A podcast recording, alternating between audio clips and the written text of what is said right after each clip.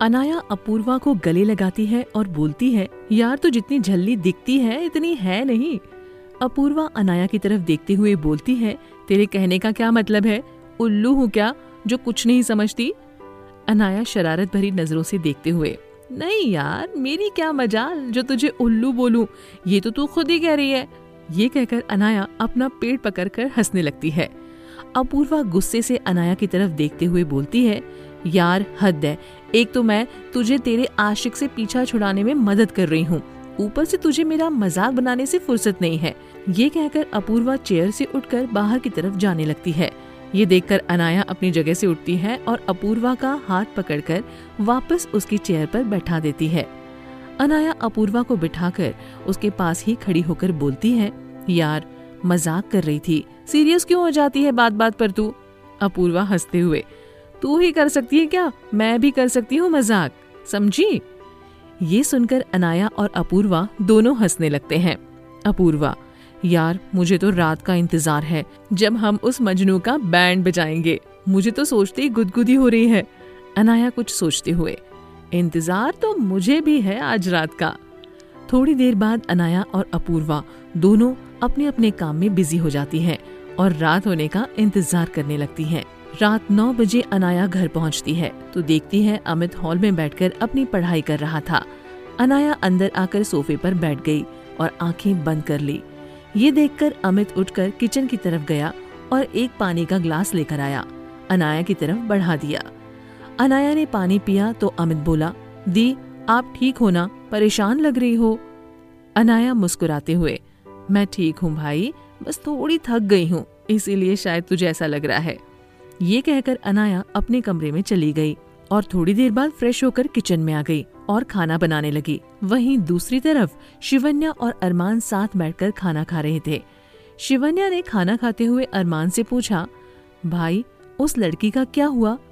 अरमान हैरानी से शिवन्या की तरफ़ देखते हुए बोलता है, कौन सी लड़की? किसके बारे में बात कर रही है तू? शिवन्या, भाई, आप ज़्यादा बनो मत। आपको भी पता है मैं किस लड़की के बारे में पूछ रही हूँ। अरमान अनजान बनते हुए, सच गुड़िया, मुझे नहीं पता तू किसके बारे में बात कर रही है।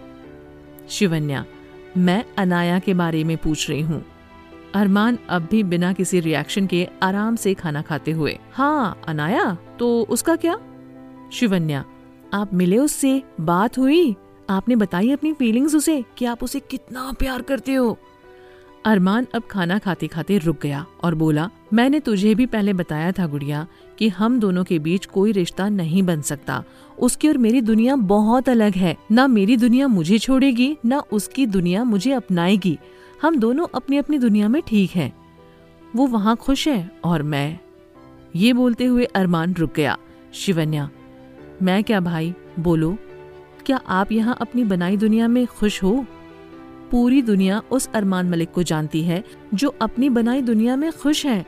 लेकिन मैं सिर्फ़ अपने भाई को जानती हूँ, जो इस दुनिया में बिल्कुल भी खुश नहीं है। ये एटीट्यूड पत्थर दिल ये गैंगस्टर जो है, वो सिर्फ़ इस दुनिया के लोगों ने बनाया है आपको। वो आप नहीं हो भाई, जो आप लोगों को दिखाते हो। असली अरमान को मैं जानती हूँ, और जल्दी अनाया भी जान जाएगी। उसका प्यार आपको बदल देगा। और आप दोनों की अलग दुनिया होगी, जिसमें सिर्फ़ आप और वो होगी। अरमान ये सब सुनते ही खड़ा हो जाता है और शिवन्या को बोलता है, अरमान मलिक वो सपने नहीं देखता जो पूरे ना हो सके। खुली आँखों से देखे हुए सपने हमेशा दर्द देते हैं और दर्द बर्दाश्त करना मेरे बस की बात नहीं है। शिवन्या उठकर अपने भाई के गले लगकर बोलती है, भाई, आप ऐसे क्यों हो? आप अपनी फीलिंग्स बताकर तो देखो, उसे हो सकता है वो भी आपको पसंद करने लगी हो। और कभी कभी खुली आँखों से भी सपने देख लेना चाहिए और उन्हें पूरा करने के लिए मेहनत भी करनी चाहिए। क्या पता महादेव उन्हें पूरा कर दे, आपकी मेहनत देखकर। क्या पता वो भी आपकी तरह सोच रही हो और आपके कहने का इंतज़ार कर रही हो। अपने लिए ना सही, मेरे लिए एक बार उससे मिलो और अपनी बे मोहब्बत के बारे में उसे बताओ। शिवन्या अरमान से अलग होती है और अरमान उससे बोलता है, आजकल फ़िल्में जो देखती है ना, उसका असर है, ये थोड़ी कम देखा कर। ये कहकर अरमान अपने कमरे में चला जाता है। शिवन्या भी अपना सर पकड़कर अपने कमरे में चली जाती है। अरमान को इंतज़ार था रात के बारह बजने का। उससे वक्त काटे नहीं कट रहा था, उसे लग रहा था कि रोज रात को ये वक्त यही क्यों रुक जाता है, क्यों जल्दी रात नहीं हो जाती, ताकि वो जाकर अनाया को देख सके। अब तो अरमान को आदत सी हो गई थी अनाया को देखने की। जैसे ज़िंदा रहने के लिए सांसों की ज़रूरत पड़ती है, वैसे ही अब अरमान को अनाया की ज़रूरत थी। अरमान अनाया के साथ बिताया वक्त याद करने लगा, जब वो दोनों कॉरिडोर में गिर गए थे। कैसे उसका दिल इतनी तेज़ी से धड़का, जब अनाया पहली बार उसके इतने करीब आई। जिस तरह अनाया ने अपना हाथ अरमान के सीने पर रखा था। दिल की धड़कनों की रफ्तार देखकर अरमान को लगा वो मर ही जाएगा। लेकिन इस तरह से मरना भी मंजूर था। अनाया के इतने करीब आकर अगर उसे कोई मौत भी देता तो वो उसे भी हँसते हँसते कबूल कर लेता। अनाया के बारे में सोचकर अरमान को बहुत सुकून मिला। अब उठकर बालकनी में आ गया और एक सिगरेट सुलगा ली। अरमान अब रात होने का इंतज़ार करने लगा। अनाया किचन में खाना बना रही थी। तभी उसके घर की डोरबेल बजी। अनायत चौंक गई कि इस वक्त कौन हो सकता है? अमित दरवाज़ा खोलता है तो वो अपूर्वा को देखता है। अपूर्वा अंदर आ जाती है। अमित अपूर्वा को नमस्ते करते हुए उसके हालचाल पूछता है। अपूर्वा हँसते हुए उससे कहती है, मैं ठीक हूँ अमित, पर तू मुझे बुज़ुर्गों की तरह नमस्ते मत बोला कर दीदी हूँ तेरी। तो hi, hello what's up dude बोलकर यंग वाली फीलिंग दिलाया कर, समझा? मेरा आदर्श और संस्कारी भाई? अमित सुनकर हँसते हुए हाँ बोलता है और सोफे पर बैठ जाता है। अपूर्वा अनाया के बारे में पूछती है तो अमित किचन की तरफ़ इशारा कर देता है। अपूर्वा किचन में जाकर अनाया को बोलती है, हाय मैडम, क्या हाल है? अनाया हैरानी से अपूर्वा को देखते हुए बोलती है, तू यहाँ इस वक्त क्या कर रही है? अपूर्वा अनाया के पास आते हुए बोलती है, भूल गई क्या?